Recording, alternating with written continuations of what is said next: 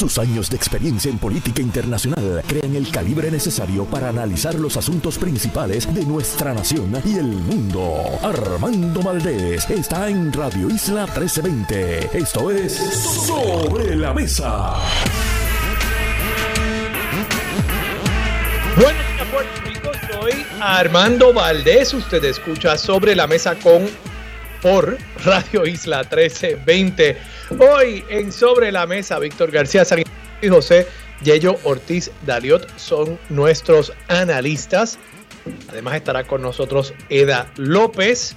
Y en el último segmento estará con nosotros el agente de la policía Gerardo Rodríguez. Con él vamos a hablar sobre casos de pirotecnia en la despedida del año veinte veintidós y en el recibimiento del año veinte veintitrés. Han habido incidentes, gracias a Dios no han habido fatalidades ni con la pirotecnia ni con los tiros al aire que sepamos hasta el momento.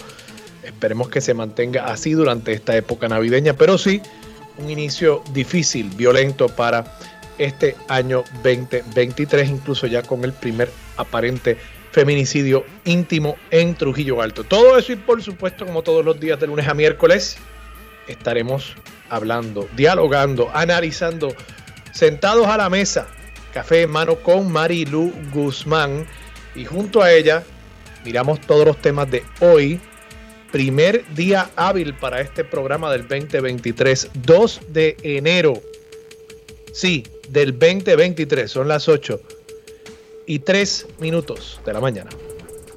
Los asuntos del país tienen prioridad, por eso llegamos a poner las cartas sobre la mesa. Vamos a poner las cartas sobre la mesa de inmediato. Hay varios temas que quiero discutir en la mañana de hoy. Uno que voy a dejar sobre la mesa probablemente para el segmento con Marilú es la entrevista que le hace hoy José Delgado a la congresista Nidia Velázquez, y Nidia dice varias cosas en esa entrevista, entre ellas que el Partido Popular Democrático se durmió en las pajas y que esencialmente abandonaron Washington, dejaron que el Estado Libre Asociado languideciera y que en este momento ella entiende que las únicas alternativas que deben estar en la papeleta son no, colio, no coloniales y no territoriales. Por tanto, en la medida en que el Partido Popular no pueda establecer una propuesta que cumpla con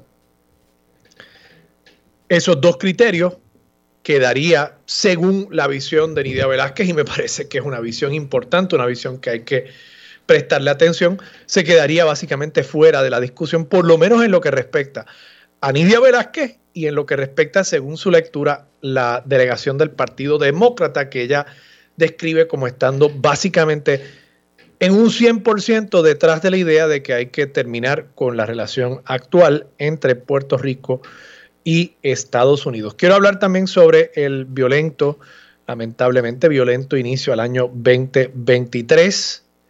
Ya tenemos, como les señalé, eh, un primer feminicidio íntimo. Sucedió por lo visto a las dos de la mañana del primero de enero, o sea, recién comenzando este año veinte veintitrés.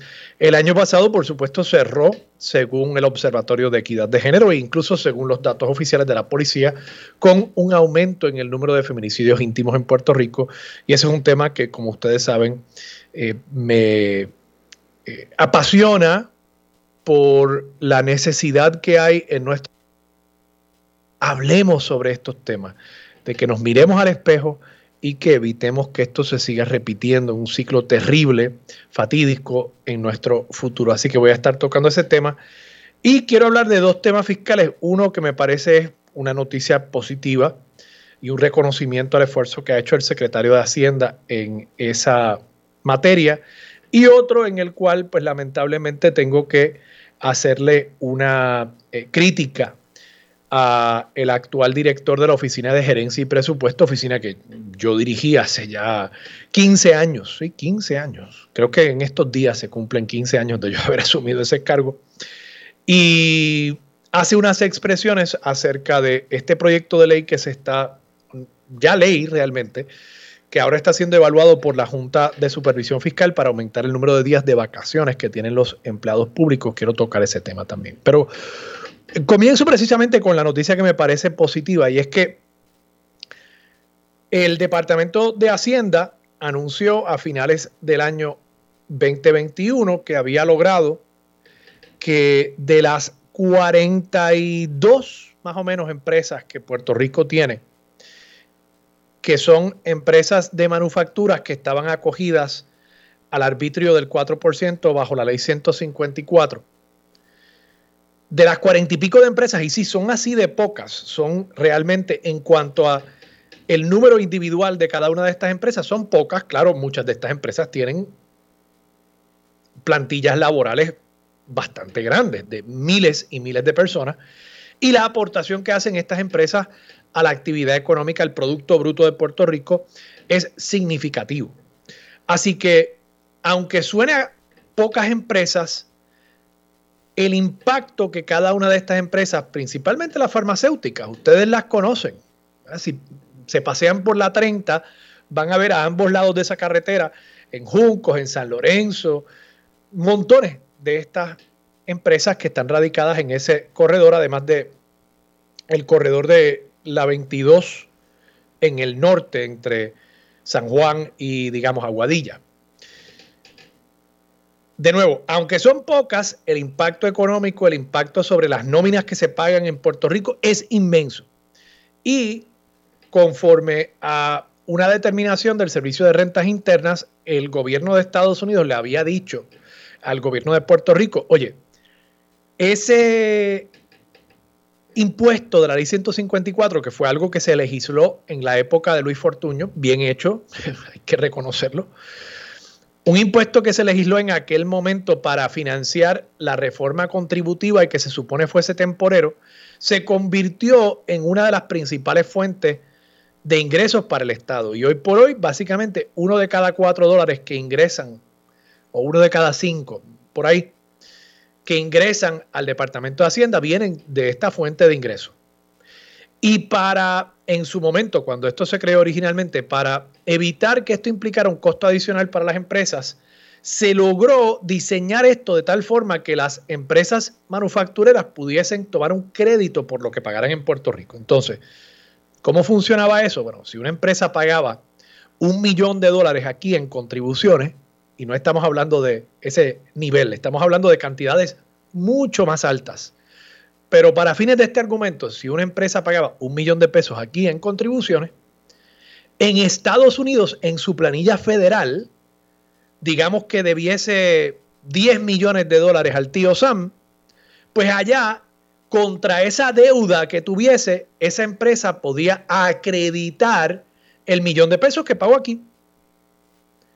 Y de esa manera para la empresa era esencialmente transparente. Quien acababa pagando era el gobierno federal. Interesante que nosotros acá en Puerto Rico pudimos legislar algo que tuviera un costo para la metrópolis, pero así fue.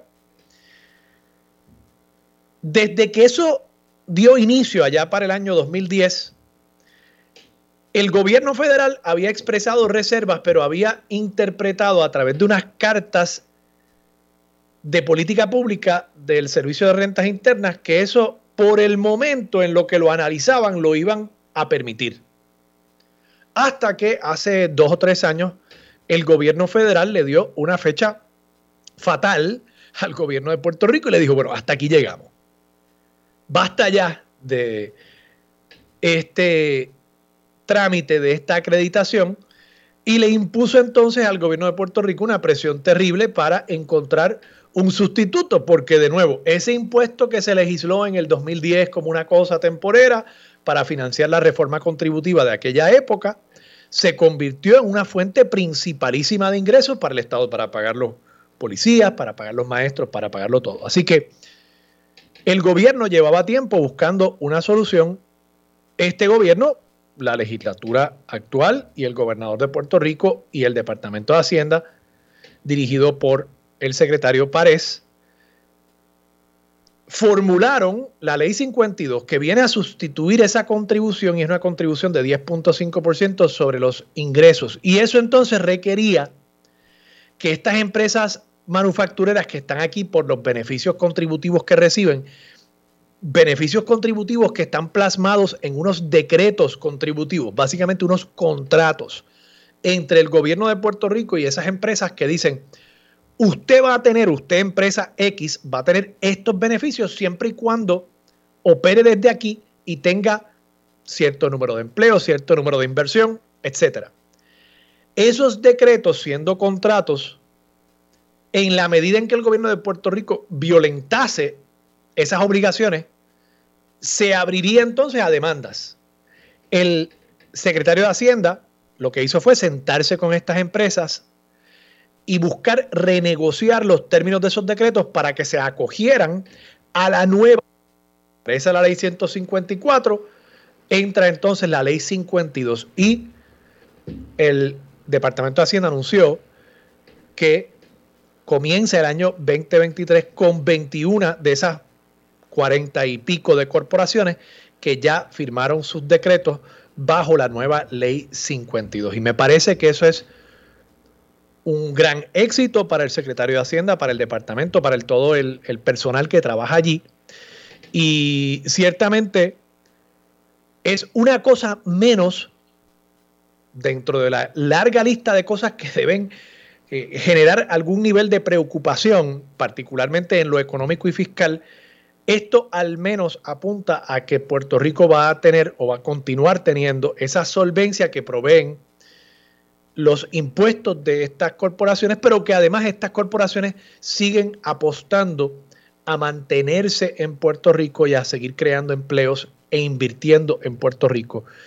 Y el que se haya logrado hacer esa transición ya con básicamente la mitad de estas empresas, yo creo que habla bien de la seriedad con la cual incluso el gobernador y la legislatura, además del secretario Párez, tomaron este tema, y habla bien de la manera en que el país todavía se puede poner de acuerdo para hacer las cosas importantes que mantienen la solvencia y la estabilidad de Puerto Rico. Así que me parece que es propio, es correcto que empecemos con una noticia positiva como esa, porque demuestra, demuestra que cuando las prioridades están claras, se pueden alinear incluso opositores políticos para hacer las cosas que hacen falta por Puerto Rico. Ahora, dije que también quería tocar otro tema en el área fiscal, y esto pues es una crítica que le tengo que hacer a Juan Carlos Blanco, a quien yo conozco, me parece una persona muy seria. Fue director, es director, debo decir, de la Oficina de Gerencia y Presupuesto, y en su momento, cuando yo lo conocí originalmente, él era miembro, creo que director ejecutivo del Comité de Transición entrante del gobernador Fortuño. Yo estaba en el comité de transición saliente del gobernador Aníbal Acevedo Vilá. Juan Carlos Blanco, en su rol como director de la Oficina de Gerencia y Presupuesto, ha certificado que esta ley que firmó el gobernador Pierluisi para elevar de quince a veinticuatro días los días de vacaciones que tienen los empleados públicos, que eso no va a tener impacto fiscal.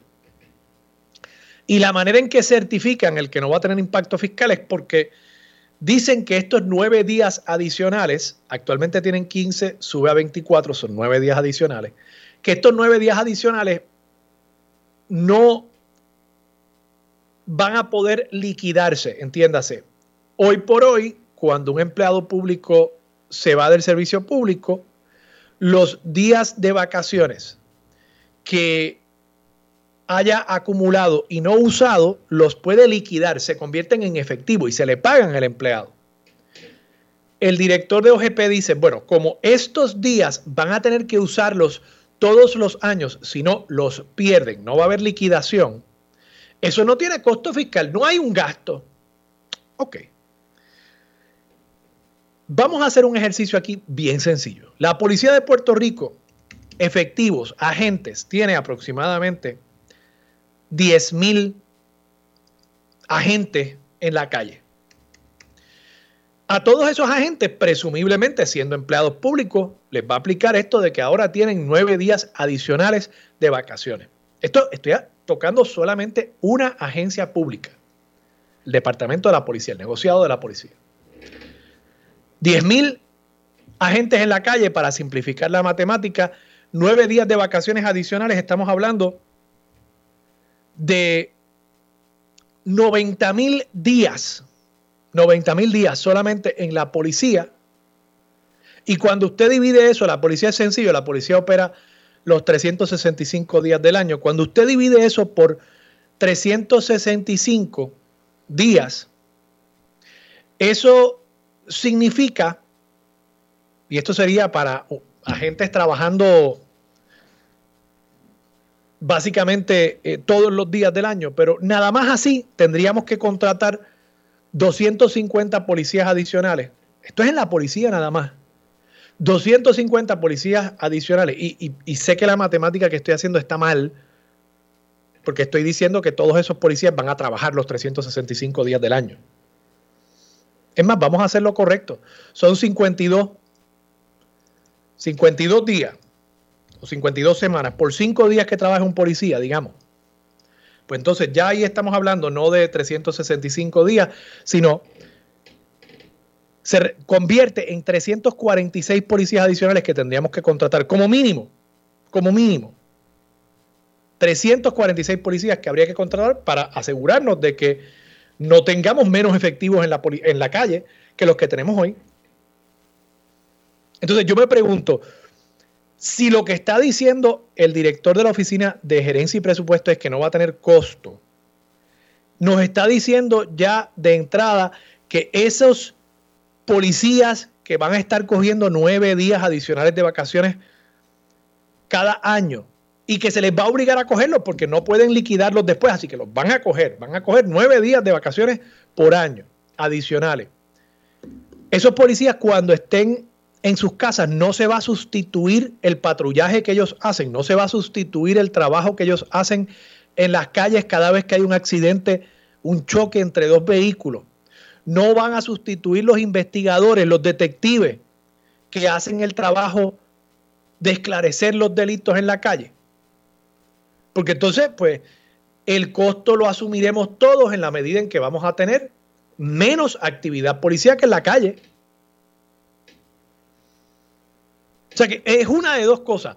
O tiene costo para sustituir a esos policías que van a coger nueve días de vacaciones anualmente, o no tiene costo y es que no se van a sustituir. Y yo creo que, y toda esta discusión de paso se está dando simple y sencillamente porque la Junta de Supervisión Fiscal pidió que se certificara si hay un impacto fiscal o no. Porque si hay un impacto fiscal y no hay los recursos para cubrir ese impacto fiscal, la Junta puede invalidar la ley y entonces no podría entrar en vigor esa ley. Y de nuevo, yo no voy a entrar aquí en si es bueno o es malo que los empleados públicos tengan veinticuatro y no quince días de vacaciones. Los empleados públicos federales, de paso, tienen trece días de vacaciones. En el sector privado en Puerto Rico eh, no son tantos los días de vacaciones que tienen los empleados del sector privado. Así que hay una competencia ahí desleal, digamos, del gobierno en cuanto a los beneficios que le ofrece a los pocos empleados, ¿verdad? Hay, hay una escasez de trabajadores en este momento en Puerto Rico. Pero no voy a entrar en esa discusión. Estoy aquí entrando simplemente en este planteamiento que hace el director de O G P de que no tiene impacto fiscal. Pues claro que va a tener impacto fiscal. O no tiene impacto fiscal y simplemente el gobierno está decidiendo, pues, abandonar nuevamente a los ciudadanos a su suerte. Y de nuevo, eso es solamente esos trescientos cuarenta y seis policías que habría que contratar. Eso es únicamente en la policía. Eso es únicamente en la policía. Si entramos en el Departamento de la Familia, trabajadores sociales, ¿verdad?, que tenemos un problema ahí también, pues van a haber trabajadores adicionales, trabajadores sociales adicionales para sustituir los que se vayan de vacaciones. En las agencias que dan permisos van a haber oficinistas adicionales para sustituir los que se vayan de vacaciones. Y así por el estilo. Pero, nada, no hay impacto fiscal, dice el director de O G P. Vamos a la pausa. Vamos a la pausa. Regresamos con más de Sobre la Mesa por Radio Isla trece veinte. Regresamos. Soy Armando Valdés. Usted te escucha Sobre la Mesa por Radio Isla trece veinte. A esta hora se sienta a la mesa Marilú Guzmán. Marilú, no te veo desde el año pasado. Igualmente. Ese no chiste es más viejo que el frío. Sí. Así es, pero aquí estamos en pie de lucha. Este, saludos, Armando. Espero que hayas pasado un bonito fin de año junto a tu familia. Eh, le envío un abrazo a todas las personas que nos están escuchando. Eh, bueno, con el deseo de que en este año se hagan realidad los sueños de cada uno y de cada una, y que mantengamos el entusiasmo para continuar luchando por construir un país más justo. De acuerdo, coincido contigo. ¿Cómo, cómo la pasaste? ¿Cómo muy pasaste bien, la despedida? Muy bien, tranquilamente. Yo no, no me gustan los revoluces y, y, y, y cada día eh, evito eh, tener que pasar festividades como esta fuera de mi casa. Este, bueno, ya lamentablemente viste lo que ocurrió eh, apenas amaneciendo el día primero de enero. Este, lo que sigue ocurriendo eh, ya durante el día de hoy, el baño de sangre que tenemos en nuestro país, y lamento decir este, que a mí me indigna que tenemos una persona que ocupa un cargo de gobernador que no tiene la más mínima reserva en coger un avión e irse a pasar las festividades a Nueva York, mientras este país eh, se despedaza, mientras este país este eh, sufre el baño de sangre que estamos viviendo todos los días, porque no es solamente ayer, todos los días la naturaleza de los problemas profundos que tenemos, que un poco lo reseña el Nuevo Día en su noticia de portada, ¿verdad? Todos los retos que nosotros tenemos como país. Y, y yo te lo he comentado previamente, que, que nunca había visto un gobernador más indolente que el que tenemos. Este, la gente podrá decir, sobre todo los fanáticos, él tiene derecho a tomarse vacaciones. Pues fíjese, cuando usted es gobernador, usted tiene que pensar si se va a tomar unas vacaciones y cuándo se las va a tomar y dónde se las va a tomar. Eh, porque este es un país con muchísimos problemas, este es un país con, con unos grandes males sociales y, y por lo menos yo, este, y sé que muchísimas personas que me están escuchando que tienen un compromiso serio con nuestro país, estaríamos ahí al pie del cañón buscando día tras día cómo eh, paliar los grandes problemas que, que nosotros estamos enfrentando y que tristemente nos quitan la paz. Este, Oye, Marilú, pero y te pregunto esto en serio. Pierluisi no está en Puerto Rico. Bueno, yo leí una noticia donde decía que él iba a celebrar el fin de año en Nueva York.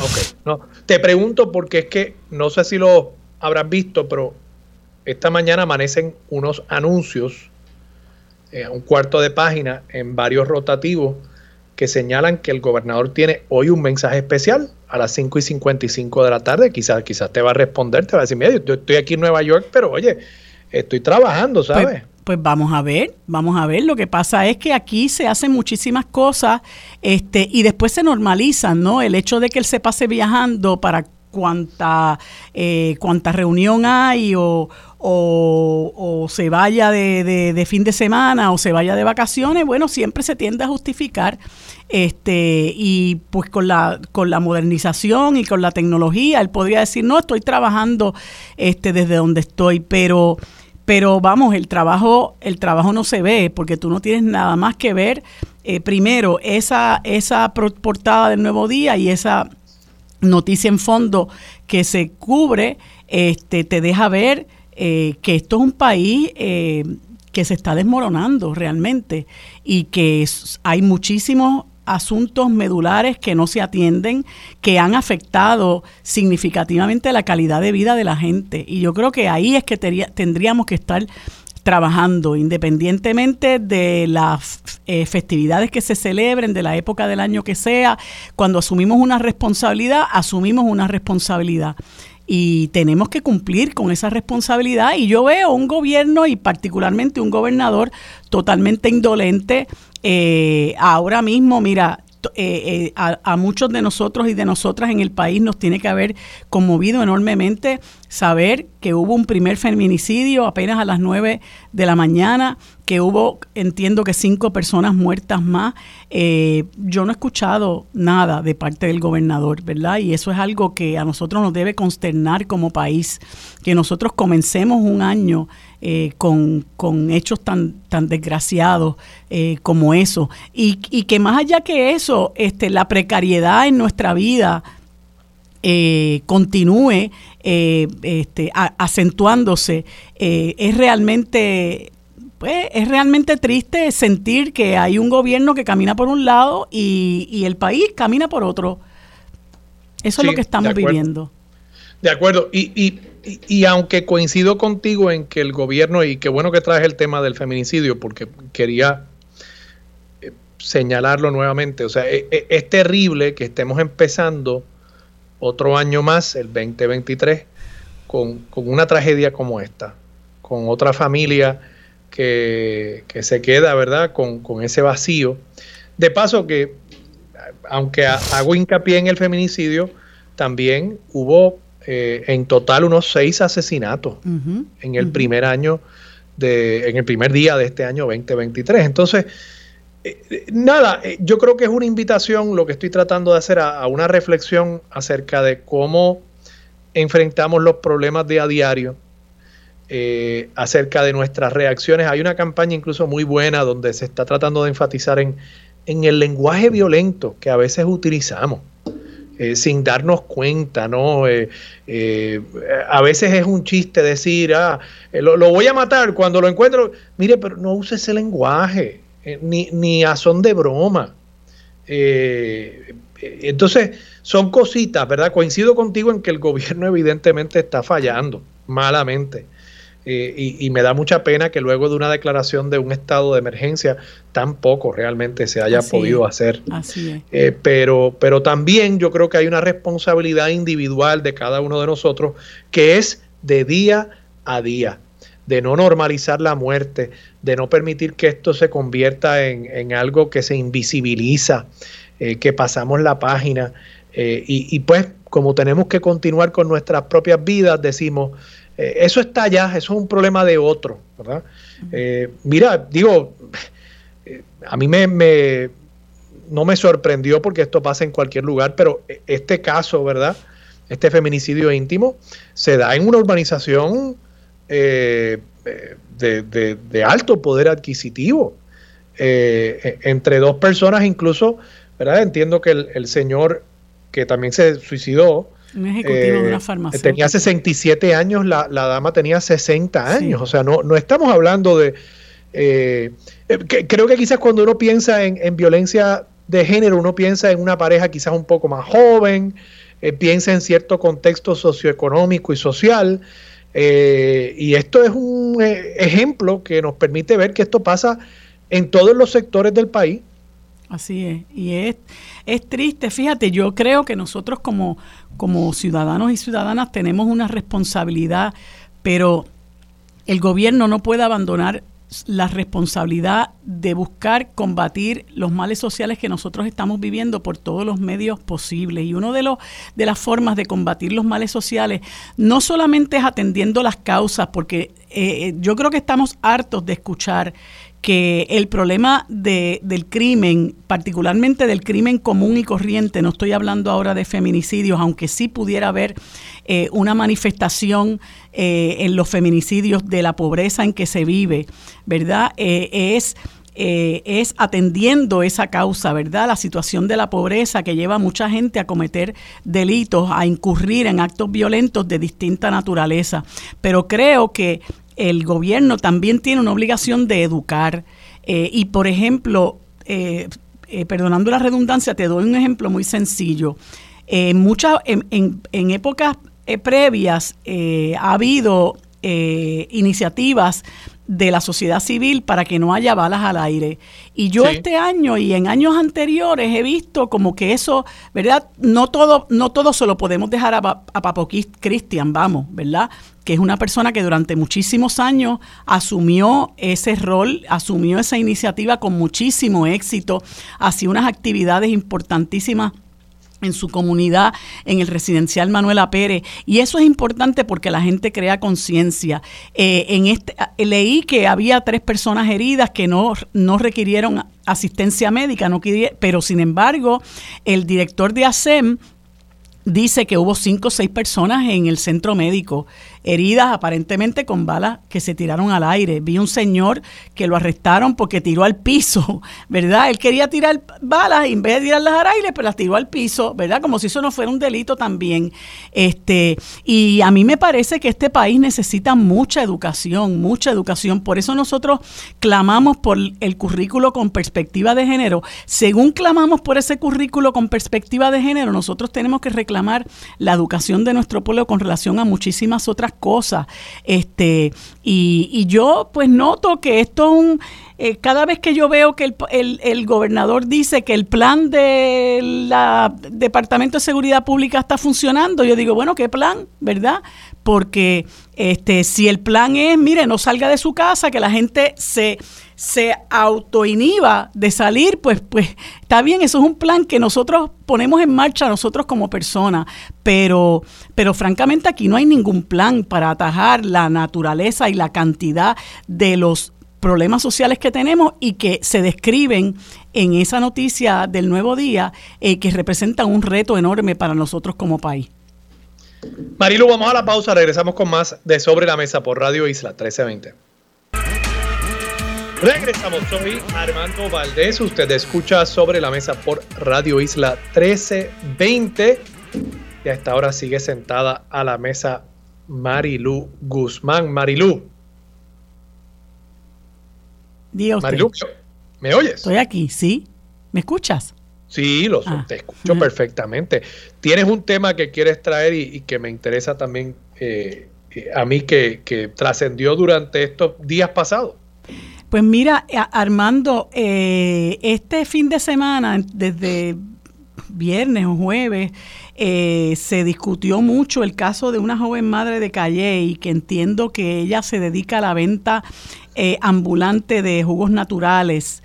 Eh, y esto es un caso que yo creo que nos puede tomar más tiempo del que nos resta en este segmento, eh, porque según lo que se comenta, había una orden de protección que, que solicitó el padre de la niña contra la madre. Eh, no sabemos qué, qué situaciones, porque se pueden dar mil situaciones por las cuales se concede una orden de protección en este país. No, tola, no solamente son que la gente se entra a puños, puede haber un, un maltrato psicológico, puede haber eh, infinidad de, de situaciones, ¿verdad? Y entonces, una de las cosas que yo te quería traer a colación, Armando, es que lamentablemente, y esto es un llamado que yo estoy haciendo a la rama judicial. De, de eh, paso, Marilú, entiendo que era mutuamente, o sea, creo que habían eh, órdenes recíprocas. Cruzadas. Bueno, se supone que no se or, eh, concedan órdenes recíprocas. La, la información que yo tengo es que una, una orden del padre contra la madre, este, pero lo que, lo que quiero traerte a colación, que me parece extremadamente serio del asunto, es que hay esta, eh, esta tendencia en los jueces municipales en que una vez se emite una orden de protección por ley cincuenta y cuatro, porque no es lo mismo emitir una orden de protección por la ley doscientos cuarenta y seis, que es una ley que está concebida para proteger a la niñez. Cuando es un caso de ley cincuenta y cuatro, que puede haber una riña, una disputa, una controversia entre la pareja, como Como standard operating procedure, los jueces municipales automáticamente suspenden las relaciones paterno o materno filiales. Y a mí me parece que eso pasó en este caso. Y a mí me parece que, que eh, eh, eso es un error garrafal. Eh, primero, porque eso se hace en muchas ocasiones en órdenes ex parte, que para que lo, nuestros amigos y amigas nos entiendan, eso es una orden que se emite cuando solamente va una de las partes. Y entonces, ¿qué ocurre? El tribunal no tiene la oportunidad de escuchar a la otra parte, así que toma una serie de decisiones en contra de quien no está presente y a veces, y esas y la ley mandata que esas órdenes se, se emitan si se da una de tres circunstancias, ¿verdad? Que se hicieron las, las gestiones para tratar de localizar a la otra persona y no se pudo hacer, que eh, si de avisársele, pues entonces se podría eh, eh, eh, concretar el maltrato que se pretende evitar, o que la persona está en un riesgo inminente de sufrir maltrato y por esa razón se emite la orden ex parte. Aquí se emiten órdenes ex parte eh, eh, pues, pues con muchísima frecuencia, y yo lo entiendo porque muchas veces eh, eh, la, el, los tribunales quieren evitar que, que su, se suscite una situación. Sin embargo, Eso de que se estén suspendiendo las relaciones paterno-filiales o materno-filiales, como está ocurriendo, me parece que es un error craso, me parece que es ilegal. Eh, sobre todo en los casos donde no hay prueba de que ese maltrato tenga, esté incluyendo al menor o a la menor de edad. Y aquí se suspendieron las relaciones materno-filiales y aparentemente estas parejas, esta pareja comenzó a conversar y el padre acudió al tribunal para quitar la orden de protección. Por alguna razón, el Departamento de la Familia se entera que la madre tiene la custodia de la niña de vuelta, que está este, haciendo su trabajo, ¿verdad? Este, y le remueve la menor. Y a mí me parece que esto es todo una tragicomedia, eh, porque es, se pretende se pretende justificar privar de la custodia a esta mamá porque había una orden de protección eh, en el medio, este y que además las condiciones en las que ella estaba eh, manejando su su su maternidad, ¿verdad? Eh, y afortunadamente, pues este error se pudo corregir, porque eh, la niña, entiendo, le fue devuelta a la madre. Me parece que esto, esto exige, ¿verdad?, mucho análisis, mucho escrutinio de cómo se están manejando primero las órdenes de protección ex parte en cuanto al aspecto de privar automáticamente de las relaciones paterno o materno filiales a la parte que no está presente, sobre todo cuando no hay evidencia, cuando no hay alegaciones de daño, de riesgo inminente al menor. Porque puede haber, como te dije ahorita, disputas entre una pareja. Eso no necesariamente involucra al menor. Y usted no puede castigar al padre que, o la madre que no está presente, privándole de compartir con sus hijos porque está emitiendo una orden de protección ex parte por Ley cincuenta y cuatro, sobre todo cuando la relación paterno-materno-filial es un derecho constitucional del padre de que se trate, del niño de que se trate, y usted no le está dando el derecho a ser oído a ese padre o esa madre que no está allí. Es mucho más complejo y desafortunadamente aquí hay una tendencia o hay una instrucción o hay una dirección de parte de la administración de tribunales: automáticamente que usted emita una orden de protección ex parte tiene que suspender las relaciones paterno-materno-filiales, y eso hay que corregirlo. Eso es una grandísima eh, injusticia y, y muchas veces, Armando, a pesar de que se, se saca eh, como bandera el mayor bienestar del menor, muchas veces en lo menos que se piensa es en eso. Y a mí me da la impresión de que en este caso ocurrió eso: desarraigar una niña del seno materno eh, porque había una orden de protección que a fin de cuentas el padre estaba en el trámite de quitarla, si no la había quitado ya. Eh, me parece que aquí hay muchas cosas que hay que reevaluar. Y no, y entiendo que también hay un componente incluso eh, racial en todo mm. esto. Eh, también hay un elemento de, de, de pues, pobreza, ¿verdad? Cómo se trata a, a las personas. En este caso, pues una madre, entiendo incluso que como, como comienza toda la discusión pública, y me corrige Marilú, es porque ella, como tú señalaste, es una vendedora ambulante de jugos. Creo que vende los jugos en, eh, en, en la calle, en las luces, sí, ¿verdad? Como vemos a tantas personas buscándose el peso, sí, en nuestro país. Y entiendo que ella tenía el bebé en, en un cargador. Sí, correcto. Eh, que sí. Yo, yo tengo uno de esos. Eh, la, la gente aquí en Santurce me ve a cada rato caminando con, con mi hija, eh, mis dos hijas, eh, una de ellas llevada en el, en el cargador ese, que es muy conveniente. Eh, y pues por lo visto alguna persona entendió que eso era tener a, a, a la criatura Eh, ¿verdad? expuesta eh, en la calle, que eso era una especie de, de abuso, ¿no? Sí. Pero de nuevo, eso es ver la experiencia humana únicamente desde la perspectiva del privilegio. Del privilegio. Así es. Desde la perspectiva de la persona que está montada en un carro, que eso es un privilegio, uh-huh, ¿verdad? Uh-huh. En nuestro país no todas las personas pueden costear un vehículo de motor. Así en nuestro es. País. Ni, por la ni razón un centro que sea, de maternal para dejar los hijos cuidando, tampoco eh, lo pueden costear.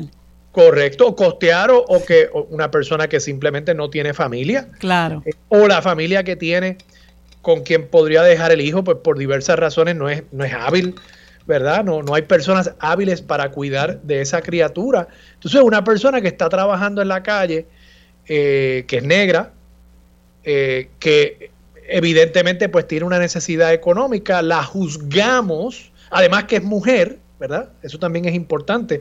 A mí nadie, nunca, me ha parado para preguntarme, oye, pero mira, hace mucho calor, ¿no deberías estar por ahí caminando con tu hija eh, en un cargador, caminando a la perrita por ahí? Uh-huh. Nadie.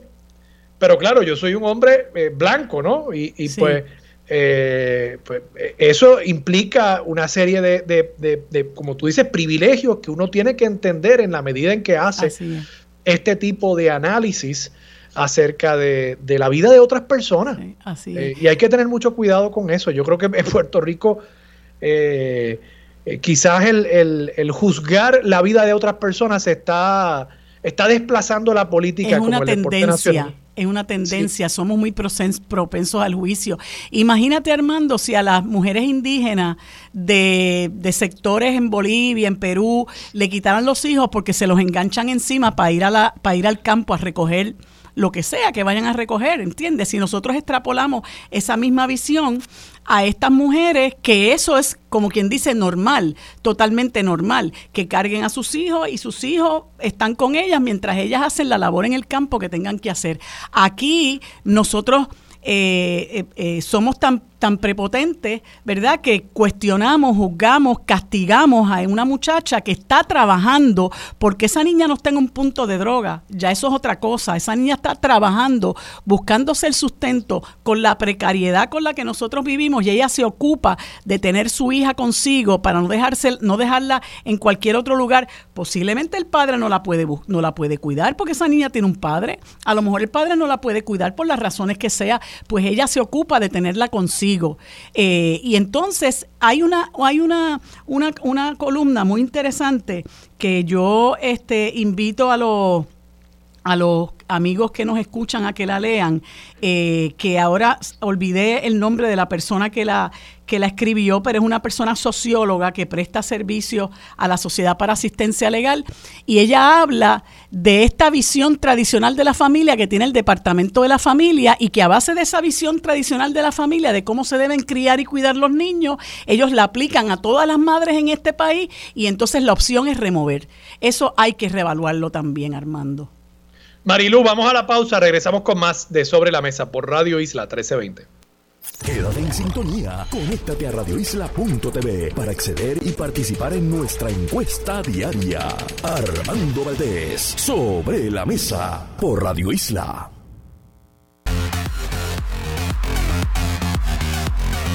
Bueno, amigos, en la próxima hora y como todos los lunes conversamos en el primer segmento con los licenciados Víctor García San Inocencio y José Ortiz Daliot. En el siguiente segmento conversamos con la líder feminista, la amiga Eda López, y en el último segmento conversaremos con el agente Gerardo Rodríguez para discutir los casos de pirotecnia en la despedida de año y en el año nuevo. Esto es lo próximo en Sobre la Mesa. Los asuntos de toda una nación están sobre la mesa. Seguimos con el análisis y discusión en Radio Isla trece veinte. Armando Valdés, esto es Sobre la Mesa. Bueno, amigos, como les dije hace unos instantes, en este segmento y como todos los lunes conversamos con los amigos José Ortiz Daliot, ex senador del Partido Popular Democrático, y el amigo ex representante del Partido Independentista Puertorriqueño, Víctor García San Inocencio, a quienes les doy los buenos días, las gracias por estar conmigo en este día, el primer día del año para efectos del programa, y a quienes les deseo también un feliz año nuevo. ¿Cómo se encuentran? Buenos días, Dios, saludos bien, a muchas ti, felicidades para ti, eh, María eh, Luz, y para todo el me uno al saludo protocolario. Que el veintitrés sea un gran año. Pues gracias de nuevo por estar conmigo en este espacio, ¿verdad? En un día en que muchísima gente está todavía descansando y celebrando el año nuevo. Eh, de nuevo, pues yo les deseo a ustedes sobre todo mucha salud y que puedan acompañarnos a lo largo de, de, estos, eh, de este año que, que comienza para discutir temas interesantes. Eh, y quería, ¿verdad?, como, como primer día laborable, por así decirlo, no laborable, pero pro, primer día de nuestro programa en el año dos mil veintitrés, eh, que me hablen de, bueno, qué retos, eh, sé que el, el, el año ha comenzado muy mal, eh, en el día de ayer nada más hubo eh, seis asesinatos, uno de ellos un feminicidio, eh, lamentablemente hubo... Eh, eh, actividad de, de, de mucha, mucha, mucha pirotecnia, hubo también eh, irresponsabilidad en cuanto a las balas al aire. Bueno, ha sido un año que ha comenzado de manera muy triste y quisiera, ¿verdad?, escuchar de, de ustedes cuáles son los retos, los, los desafíos que enfrentamos en este año, por lo menos lo que ustedes entienden que es más importante que nosotros abordemos. Comenzamos con Víctor. Bueno, en primer lugar, otra vez me uno al saludo protocolario de Año Nuevo. Eh, mira que yo le he estado dando pensamiento a, a esto durante, durante estos días que se convierten extrañamente en días de mucha reflexión, ¿verdad? Digo extrañamente porque debieran ser todos los días, no en estos días. Así que he estado pensando mucho en, en esto y yo creo que lo, lo primero que tenemos que cambiar aquí es la manera en que tenemos de anclarnos a las cosas que no funcionan. Eh, es como que un deseo irracional de seguir repitiendo las mismas fórmulas que sabemos han fracasado y que nos han llevado a donde estamos. No estamos en un buen lugar, ¿sabes? Uh-huh. Estamos en un lugar que se torna cada vez más difícil. Eh, y, y que uno quisiera que, que ojalá y la causa fuese únicamente el tema de la mala política o de los incompetentes uh-huh. que gobiernan, pero... el tema es tan profundamente complicado y tiene tantas variables que más vale que nos demos cuenta que no podemos anclarnos en dónde estamos para reconstruir el pasado, porque el pasado no sirvió, o sirvió muy poco y ahora sirve menos. Y que esta generación, que nos incluye todavía, va a tener que trabajar más que ninguna otra para sacar al país del hoyo y darle una dirección. Pero claro está, el problema es que no puede haber dirección si no hay plan, y no puede haber plan si no hay claridad y miras de futuro. Y el futuro no puede ser una abstracción ni una colección de membretes, llámese estabilidad, llámese lo que sea. Tiene que ser un modo de organizarnos y de buscar consensos reales y específicos para cambiar todo lo que tenemos que cambiar y darnos cuenta que no es el Guame. Que aquí probablemente nosotros tres, que ya hemos vivido un largo trecho de la vida, vamos a tener que trabajar mucho más que nunca junto con todos los demás puertorriqueños para sacar el país para adelante. Si es que en efecto queremos dejarle un mejor país a los que vienen. Uh-huh. Así es.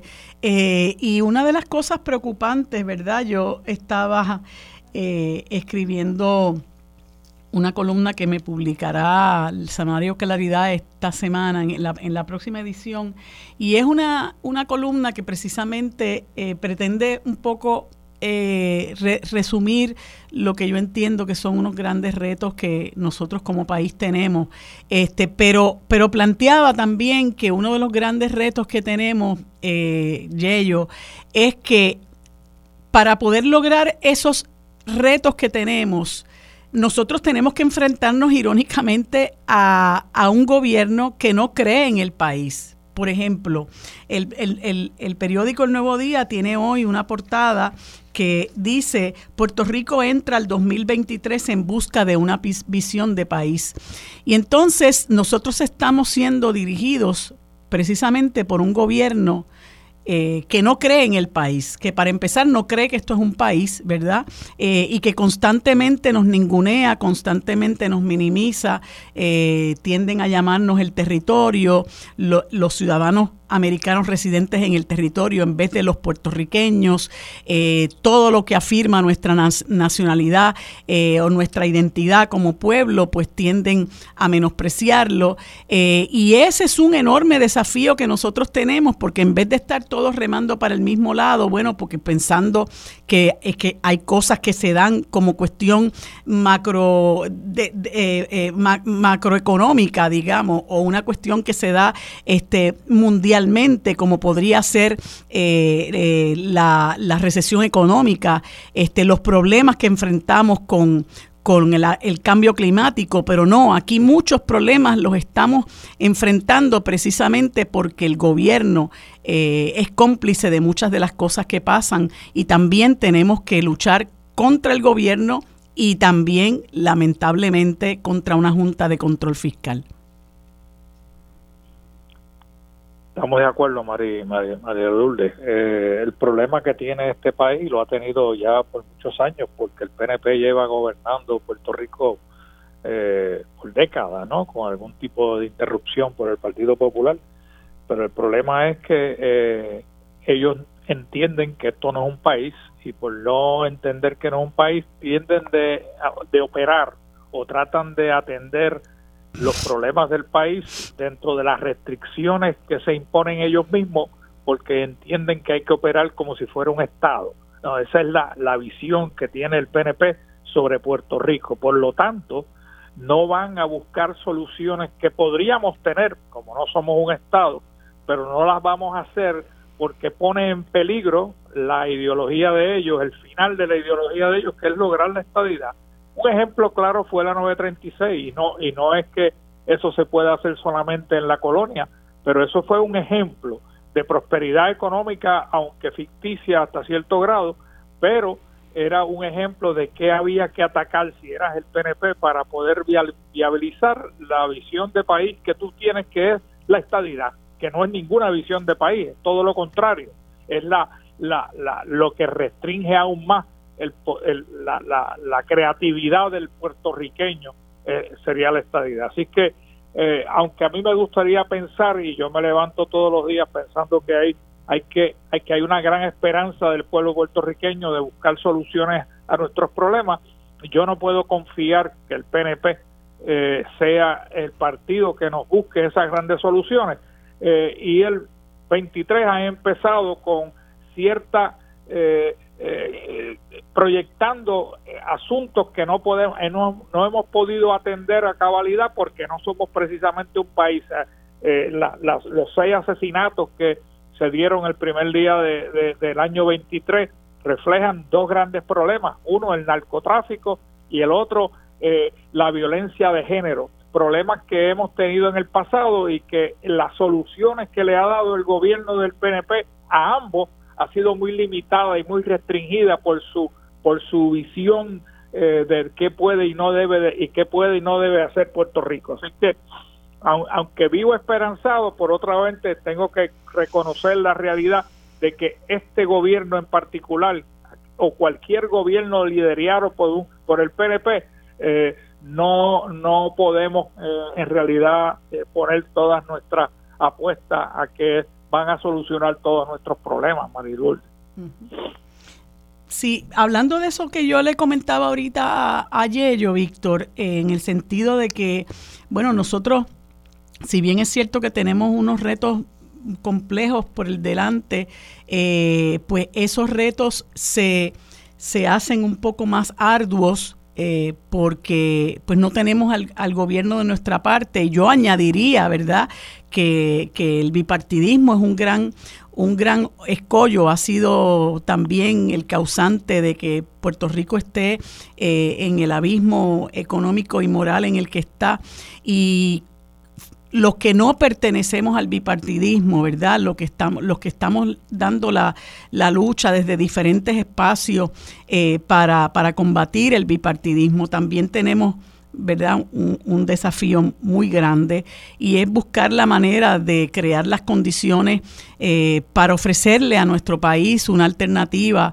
Eh, yo, yo comento que ya estamos hablando de decencia, ¿no? Una alternativa decente para que rija los destinos del país y le garantice a nuestro pueblo lo mínimo, ¿verdad?, para tener una vida digna.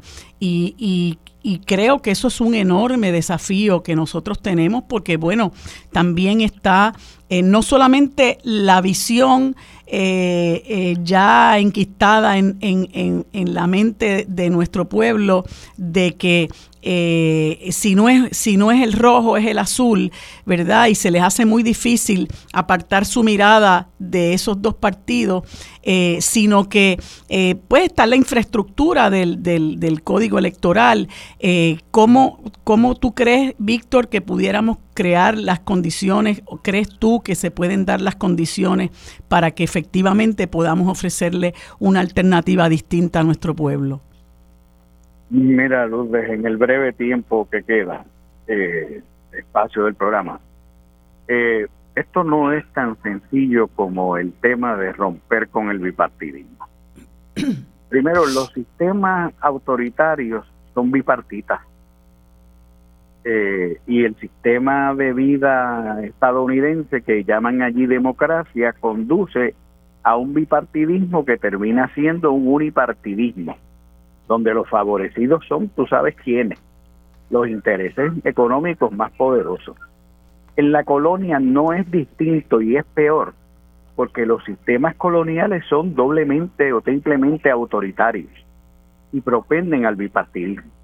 Por lo tanto, no es tan sencillo como buscar un rayo camino a Damasco y la iluminación del país para que coja una nación distinta, porque el problema es mucho más profundo y requiere, por lo tanto, la construcción de un verdadero modelo de desarrollo autosustentable que no solamente contemple la variable económica, sino que también, y por encima de ella, la variable social. Nosotros tenemos un país centrífugo que se está vaciando, que está en, un, en, un, en una hemorragia, donde dos de cada tres puertorriqueños ya no viven en Puerto Rico.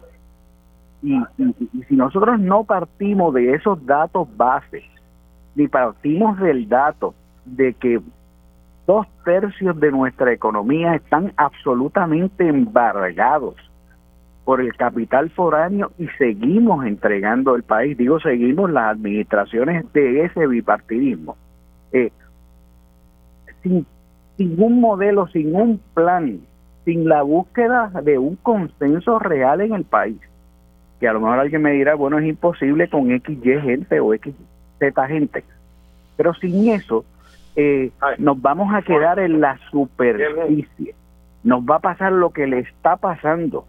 Mira lo que te estoy diciendo. Lo que le está pasando a los regímenes latinoamericanos que después de muchas luchas han recobrado la vía progresista a través de las urnas, pero que se dan cuenta que no pueden realmente con, con los tremendos cánceres estructurales que se han metido en su sociedad por el dominio del mercado y de los intereses económicos de los procesos políticos y por lo tanto sociales. Entonces, por supuesto que el problema de la corrupción es horrible, por supuesto que el bipartidismo acéfalo, eh, que es un unipartidismo acéfalo a la larga, eh, no conduce a nada. Y por supuesto que esa es una vía, pero el planteamiento tiene que ser mucho más honesto, mucho más intelectualmente honesto, y hay que explicarle al país, porque porque realmente a veces a mí me da la impresión de que en este proceso enorme de ilusionarse en Puerto Rico, no nos damos cuenta de que reproducimos una y otra vez las mismas estructuras que estrangulan al país y a su desarrollo y a su futuro. Entonces, eh, Uno tiene, uno tiene obligatoriamente que hacer un planteamiento que vaya más allá de lo superficial. Y yo creo que todavía, todavía estamos en lo superficial. aún los que creemos que estamos muy adelantados. Uh-huh. ¿Y por qué entiendes que estamos en lo superficial?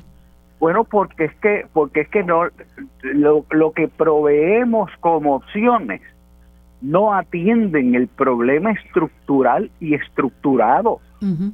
eh, eh, contra lo cual pared contra la cual rebota todo el mundo, aún aún los que quieren el bien y los que promueven el bien y lo buscan de una manera sistemática. Eh, no funciona así. Entonces, claro, hay que llamar las cosas por su nombre, pero tener cuidado que no se devalúe el concepto. Las colonias viven encadenadas y atenazadas para no desarrollarse. Uh-huh. Mientras no se diga así y se le crea y se le quiera hacer creer a la gente que el duérmete nene de que el progreso es posible en una colonia, eso eso es, esa es la mitología más salvaje y más cruel, uh-huh. eh, que se que se puede que se puede llevar a la cabeza de la gente. Pero claro está, la dependencia es tan profunda y el miedo sembrado durante décadas y décadas y décadas por el sistema colonial es tanto que hace que el trabajo de cada uno de nosotros sea cada vez mayor. Y obviamente con optimismo cualificado, porque es una tarea bien cuesta arriba. Mm. Lo es. Y hablando de hablando de pretender que en la colonia se puedan hacer, ¿verdad? Eh, eh, se pueda desarrollar el país. Eh, pienso en que, como les decía ahorita, bueno, tenemos que luchar contra un gobierno que es cómplice de muchas de las cosas que estamos viviendo, que es coautor de muchas de las cosas eh, terribles que estamos viviendo, que es indolente frente a muchas otras cosas que ocurren. Pero también tenemos un Partido Popular que... que tiene en su seno a un gran sector de puertorriqueños y puertorriqueñas que a mi juicio son personas eh, de buena voluntad, personas bien intencionadas. Eh, yo creo que muchos de ellos, ¿verdad? Y no sé si Yello con, concurre conmigo, yo creo que muchos de ellos se mantienen aferrados a, a ese partido porque simple y llanamente tienen miedo de todo lo que pudiera eh, eh, representar, eh, tirar hacia la soberanía del país. Pero, pero también tenemos ese partido, ¿verdad?, que como decía, agrupa en su seno muchísimos, cientos de miles de puertorriqueños y puertorriqueñas, eh, que en alguna medida se muestra pasivo ante muchas de las cosas que pasan, que hablando precisamente de plan de país, no tienen un plan de país, que es ausente de muchísimas de las luchas en las que está inmerso este, este pueblo, que no parece, ¿verdad?, que va a, a retomar eh, lo que en un momento dado era el, la, la, el, su... su su norte del pan, la tierra y la libertad. Yo creo que ya no nos queda ni el pan, ni la tierra, ni la libertad. Eh, y, y la pregunta que hago es, ¿qué hacer, verdad?, con ese, ese sector numeroso de puertorriqueños y puertorriqueñas que tienen también una responsabilidad de contribuir a construir un país más justo eh, y, que, y que está ahora mismo aparentemente... luce acéfalo, aparentemente no tiene un, una brújula ideológica. Tú, Yello, que estás aún dentro de ese partido, eh, ¿qué se puede hacer? Porque mucha gente ha optado por eh, abandonar sus filas, pero los que como tú todavía están ahí, no sé si ven que... que pueden lograr algo, ¿verdad? Este, jamaquear ese liderato, o si, pues sencillamente, como muchos de nosotros ya pensamos, eh, tirarlo a pérdida. Bueno, uno uno siempre alberga la esperanza de que puede jamaquear el palo, eh, María de Lourdes, pero se, cada día se hace más difícil. Y si tú miras el futuro inmediato del Partido Popular, donde se anuncia una elección, que ya sabemos que viene por ahí, la elección del presidente, que es para mayo de este año, uno diría, caramba, quizás eso podría cambiar el curso ideológico del partido, pero no, no ven ninguno de los candidatos, ninguno de los candidatos eh, que pueda eh, uno sentirse eh, deseoso de que pueda capturar la presidencia, porque con la captura de la presidencia podría hacer una reformulación del, de la ideología del Partido Popular. No, pero todos los candidatos que hay ahora mismo para la presidencia del partido básicamente piensan en lo mismo, ¿no? Piensan que la colonia es la solución a nuestros problemas, cuando la colonia es el problema principal que tiene Puerto Rico. Así que no albergo en el futuro inmediato del Partido Popular mucha esperanza de cambio, ¿no?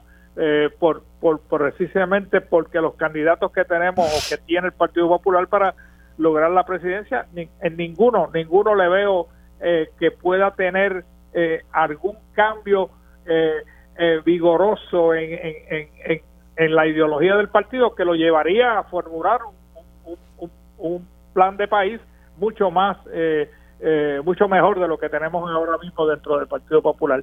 Y como tú mencionaste hace unos programas atrás, eh, con algunos de esos ideólogos que supuestamente tiene el Partido Popular, pues estamos condena, condenados a seguir eh, con la misma eh, con, con la misma cosa que tenemos hasta la, hasta, hasta hasta hasta ahora. Víctor, y hablando de que es difícil realmente que en la colonia nosotros podamos, ¿verdad?, lograr eh, los avances que nuestro pueblo necesita, pareciera que nosotros como puertorriqueños y puertorriqueñas estamos en una encerrona, porque por un lado tienes eh, la, la, el, el, el, el espectro político que se ve en nuestro pueblo, pero tampoco tenemos mucha esperanza en los Estados Unidos. A veces dicen, bueno, la, la independencia, la soberanía llegará cuando los estadounidenses no las den. No, la independencia, la soberanía llegará cuando nosotros luchemos por ella y realmente le creemos una crisis al gobierno federal. Pero eso no parece que va a ocurrir aquí. Y allá eh, lo que estamos viendo es un realineamiento de, de unas fuerzas ahí que tienden a favorecer lo que es el status quo. Y entonces parece que nosotros eh, pues estamos en un callejón sin salida. No sé, no sé cómo lo ves tú. Mira, yo lo veo de esta manera. No es que estemos en una encerrona ahora, que llegó esta mañana.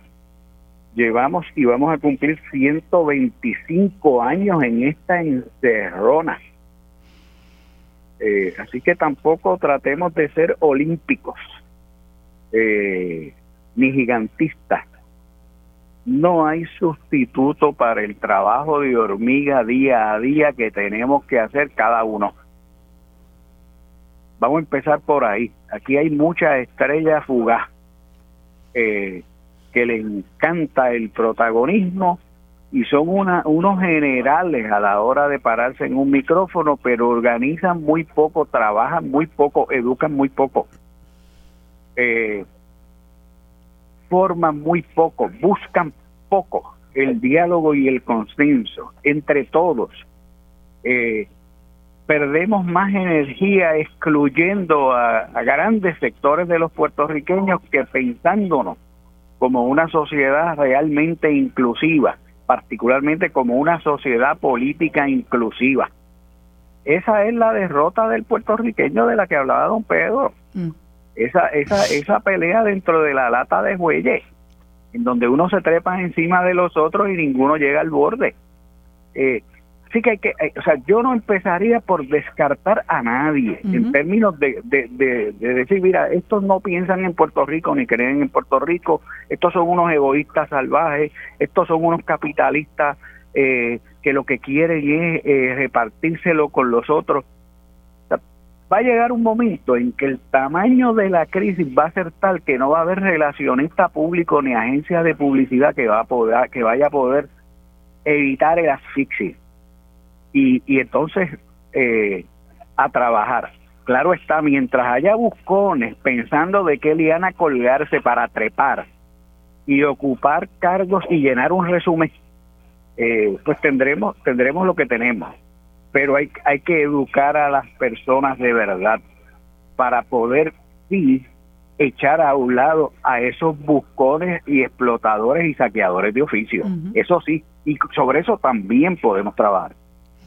Bueno, pues eh, les agradezco, ¿verdad?, que hayan estado conmigo estos minutos. Seguiremos analizando el país, ¿verdad? Y discutiendo temas que, que nos interesan eh, y obviamente aportando, eh, haciendo ese trabajo de hormiga desde nuestros espacios, Víctor, como tú bien señalas, que es tan y tan importante, a ver si nosotros logramos, eh, ¿verdad?, elevar la conciencia de nuestra gente y, y cambiar el rumbo de este país. Gracias a ambos por estar conmigo en esta mañana. Les deseo nuevamente un feliz día y un feliz año y espero podernos, que nos podamos volver a comunicar el próximo lunes. Gracias a ambos. Bueno, amigos, buenos días. Continuamos en Sobre la Mesa y en este segmento tenemos el placer de conversar con la amiga y líder feminista Eda López, a quien le doy los buenos días, a quien le deseo de todo corazón un feliz año nuevo y a quien saludo con muchísimo cariño. ¿Cómo te encuentras, Eda? Querida mía, muy, muchas gracias por tus palabras. Felicidades a ti, lo mejor en este año. Y gracias por tenerme en este programa. Gracias. Muy agradecida. Pues Eda, yo yo quise, ¿verdad?, que te contactaran porque fuiste una de las personas que organizó una actividad en recordación de, de un ícono de nuestro país, que es Roberto Clemente, eh, de quien se podría estar hablando pues muchísimo tiempo eh, y que y que representa la lucha muy particularmente de un sector importante de nuestro pueblo, la gente negra, la gente talentosa, la gente pobre, eh, y que, que, que, que falleció muy trágicamente eh, un treinta y uno de diciembre de mil novecientos setenta y dos, y se hizo esta actividad en, en Piñones, en un área donde se, se dice que fue que el avión cayó y tú fuiste, fuiste una de las personas que organizó la actividad. Primero quería preguntarte la importancia de que se haya organizado esto y qué representó para el país, cómo quedó esa actividad, qué, qué importancia tiene para nuestro pueblo que eso haya ocurrido. Pues mira, Marilú, de, yo tengo que ser honesta, ¿verdad? Y decir que la actividad surgió hace exactamente dos semanas como un sueño mío personal, mm. porque yo... Eh, yo cumplo el, los primeros de enero, entonces mi cumpleaños número once quedó marcado por la muerte de Clemente, y en este año pasado yo intencioné tratar de, de ser una buena persona, una mejor persona, y hace dos semanas hablando con la doctora María Ramos Rosado, yo le dije, ay María, pero es que eh, vamos a cumplir cincuenta años de la ausencia física, pero del salto a la inmortalidad de Clemente, y a mí me parece que sería un, un modo lindo de cerrar este año. Y, y soñamos con eso, y to- empezamos a tocar puertas. Eh, Raymond Pérez nos llevó a Néstor Duprey, Néstor Duprey a Jorge Fidel López López, Jorge Fidel a Janet Clemente y a Luis Roberto, y de ahí en adelante fue un regalo de la gente. Cada vez que le mencionábamos algo, todo el mundo decía sí, como colaboro, me dieron los espacios. Y yo inicialmente cuando hablé con Mari pensaba, mira, si venimos seis personas va a ser lindo. Yo no estaba preparada para la cantidad de gente que llegó. No preparada en términos de que no sabía que tanta gente estaba con el mismo deseo, ¿verdad? De, de conmemorar la vida de Clemente y su inmortalidad. Eh, así que esa fue la idea. Eh, la, la pudimos consensuar con la familia Clemente, con la fundación de, de, de Roberto Clemente, con Luis Roberto, y terminó siendo un acto primero de un bombazo, un belén, un altar, las personas llevando memorabilia, los recuerdos que tenían, eh, pero también la pudimos unir, ¿verdad?, a la actividad oficial que, que realizó la fundación. ¿Y qué importancia entiendes tú? Porque son cincuenta años, ¿verdad?, del fallecimiento de, Re, de Roberto Clemente. Hay una, por lo menos una generación, dos generaciones que, que no conocen a Roberto Clemente, salvo por lo que se dice. Muchos de nosotros tuvimos la dicha de conocerlo eh, vivo. Eh, ¿Qué importancia entiendes tú que esto ha tenido la, la celebración de este, de este evento que marca los cincuenta años de la partida trágica de un ser humano tan especial eh, para estas generaciones?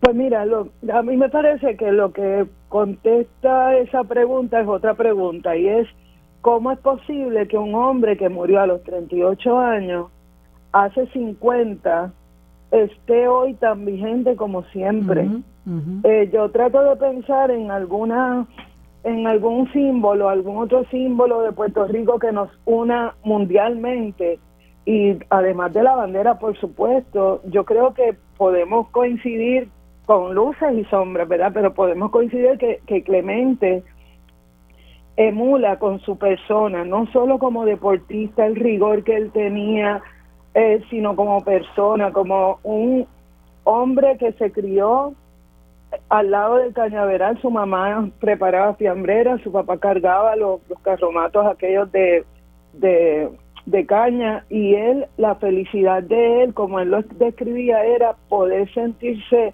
feliz con su familia. Y así mismo él nos trató, o sea, él trató a la humanidad como si fuéramos todos parte de una misma familia. Y pensando yo, el otro día que veía eh, en, en un lugar donde no estaba convocada una actividad de Clemente, y yo vi múltiples camisetas, niños, jóvenes, personas viejas, o sea, yo decía, pero es que nosotros tenemos que reflexionar sobre por qué Clemente tiene la misma vigencia en estos cincuenta años, no ha bajado. Y a mí me parece que lo que, lo que ocurre con Clemente es que representa lo que todas las personas que queremos y amamos a Puerto Rico quisiéramos que fuéramos como pueblo. Uh-huh. Este, independientemente de, de líneas, las líneas que nos dividen y lo que fuera, yo creo que esa es una gran importancia de Clemente, y me parece que es muy vigente en este momento en el que tenemos carestía de, de personas a quienes emular, de héroes, heroínas, en que tal vez la discusión nos lleva al rigor humano, ¿verdad? De cómo nos podemos reconstruir, cómo podemos representarnos, mirarnos, hablar, eh, discrepar, enfrentar contradicciones.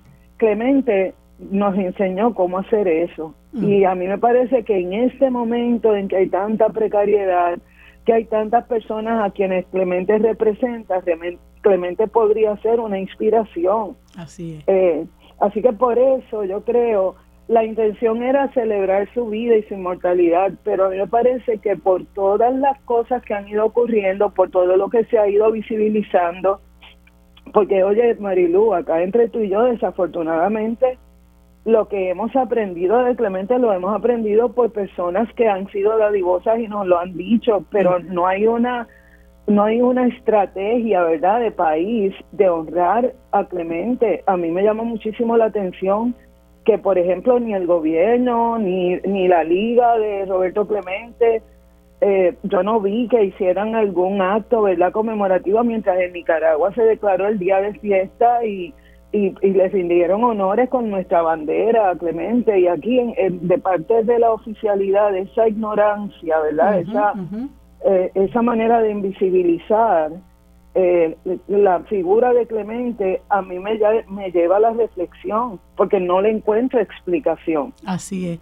Pues yo, yo sí le encuentro explicación. Eso no solamente pasa con Clemente, tú sabes muy bien que pasa con muchísimas otras de nuestras figuras ilustres, eh, porque pues realmente se quiere minimizar la, la grandeza Eh, de, de, de, de muchas de estas figuras de nuestro país, ¿verdad?, que reafirman eh, el poderío, el talento, la aptitud, la capacidad de, de los puertorriqueños y puertorriqueñas.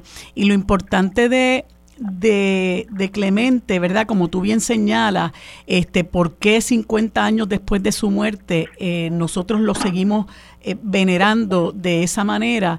Eh, ¿Y por qué es importante resaltar esa figura? Es una figura que no solamente era un enorme atleta, ¿verdad?, sino que una figura que marcó una pauta eh, en contra del discrimen por ser negro, por ser puertorriqueño, y una persona que Eh, ofrendó su vida porque quiso asegurarse de que eso que él iba a llevar al pueblo nicaragüense llegara a las manos del pueblo nicaragüense y no se lo robara el gobierno de Anastasio Somoza. Mira cuán grande es esa figura y por qué es importante lo que ustedes hicieron y por qué es importante lo que tenemos que seguir haciendo con figuras como Clemente y otras figuras más. Sí, mira, eh, a mí me parece muy metafórica la manera en que en que Clemente muere y la vigencia en este momento en el que nos están robando nuestros recursos naturales, están robando las oportunidades de, de, de emprendimiento de nuestras personas, nos están robando la educación, el sistema de salud colapsó. Y yo, yo pienso, ¿verdad? Eh, Clemente, mucha gente no lo sabe, ¿verdad? No lo, porque no se ha visibilizado. Clemente debiera ser una figura discutida a través de todo Puerto Rico. Pero Clemente fue una figura fundamental en la lucha contra el racismo. Uh-huh. Y lo hizo de la mano de Martin Luther King, quien fue su amigo y quien visitó por lo menos en dos ocasiones a Puerto Rico, invitado por Clemente, y se quedó en, en la finca y en el hogar de Clemente. O sea, recordemos que el discurso de Clemente contra el racismo, contra el clasismo y contra la marginación de las personas inmigrantes y, y, y que viven en precariedad, Clemente tuvo la valentía de decirlo siempre, donde quiera. Ese discurso, en, ese, en este momento, el visibilizarlo, eh, podría ser una respuesta para lo que el mismo Estado ni siquiera considera ni responde. Así es. Entonces, Eda, a, Eda a, mil gracias. Ya me están haciendo señas de que querida. Se me acabó el tiempo, pero te agradezco enormemente que hayas compartido con nosotros eh, esa experiencia, eh, esa visión y, y bueno, eh, pues adelante, ¿verdad? Con esta empresa de seguir eh, haciendo... Eh, eh, patria, ¿verdad? Dando a conocer la importancia de estos íconos de nuestro país. Gracias por tu tiempo, Eda, que tengas un bonito día. Igual a ti y a tu sabia audiencia, felicidades. Igualmente. Bueno, amigos, en este último segmento tenemos al agente Gerardo Rodríguez de la Oficina de Explosivos y Seguridad Pública del Negociado de la Policía, a quien le damos los buenos días y las gracias por estar con nosotros en este último segmento. Buenos días, agente, ¿cómo se encuentra? Buenos días, buenos días. Gracias por la invitación y muchas felicidades de parte de nuestro comisionado y nuestro director a nivel isla, el teniente Cartagena. Igualmente para usted y su familia. Pues mire, agente, eh, queríamos... Eh, compartir con usted esta preocupación, ¿verdad? Eh, recién se, ind- se indicó aquí mismo en la estación que hubo cuarenta y dos accident- act- accidentes de tránsito, o sea, cuarenta y dos situaciones, ¿no?, que involucran accidentes de tránsito, balas perdidas y pirotecnia. Y yo no sé su experiencia, pero por lo menos eh, por mi comunidad, yo vivo en una urbanización en las afueras de Río Piedras, Eh, eh, como que el asunto se salió de control. Eh, yo hacía tiempo que no escuchaba eh, tanta pirotecnia y, y, y me preocupa porque, eh, pues no sé eh, cómo, cómo se va a manejar esta situación en términos de, bueno, los accidentes que provocan, pero también eh, las advertencias que se le ha hecho a la gente de cómo esto afecta a nuestras personas de mayor edad, a nuestros animales. Eh, ¿cuál es su visión sobre esto? ¿Su experiencia? ¿Cuál fue? Bueno, la, la, la, nosotros en la Policía de Puerto Rico durante todo el año, no solamente en esta época festiva, durante todo, todo el año estamos trabajando diferentes planes en cuanto a cómo trabajar este, esta situación específicamente para estas fechas. Eh, como resultado de eso, pues, pues, pues logramos sacar de las calles unas trescientas mil piezas en diferentes intervenciones, serían un total de mil novecientas libras de pirotecnia que se logró en unión a los diferentes organismos, este, oficinas de la Policía de Puerto Rico, como los compañeros de patrulla y carretera, los compañeros de vehículos hurtados de Bayamón, en Loíza, donde también se, se arrestó a un señor que, que estaba vendiendo este tipo de pirotecnia ilegal en una, una gasolinera. Diferentes intervenciones que se hicieron a, a, a través de diferentes partes de la isla. Sí, es lamentable que, que, que todavía, aún así, con la con la información que la Policía de Puerto Rico ha llevado en diferentes medios, uh-huh. gracias a, a medios como el, de, como el de usted, llevando la orientación, pues pues sí, se sigue viendo el uso y manejo de esta pirotecnia ilegal, pero estamos trabajando para seguir llevando el mensaje al pueblo del daño y los peligros que conllevan este tipo de uso de pirotecnia. Agente, ¿cómo se puede eh, combatir, prevenir, Eh, que toda esa pirotecnia entre al país?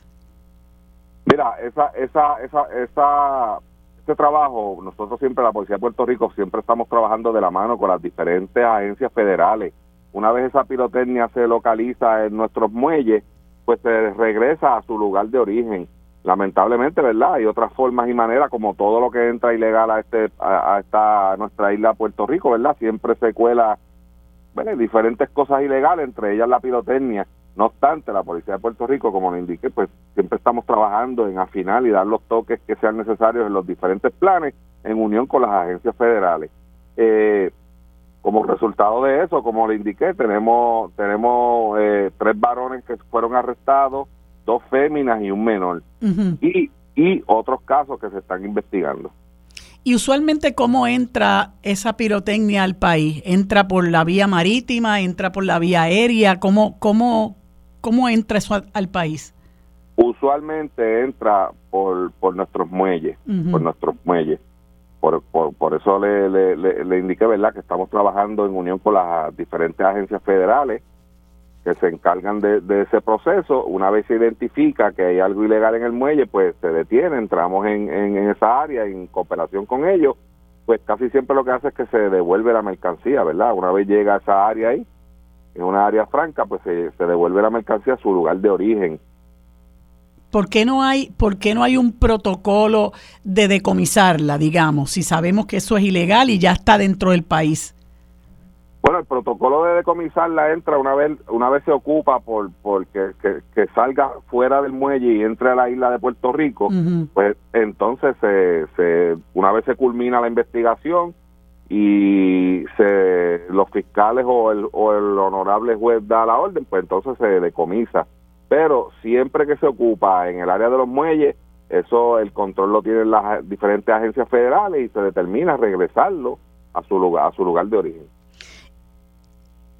Y le pregunto, ¿ustedes tienen una idea, verdad? Sé que esto no es una estadística fácil de recopilar, pero ¿ustedes tienen una idea de qué por ciento de lo que entra al país ustedes tienen la oportunidad de, de como quien dice, de capturarlo?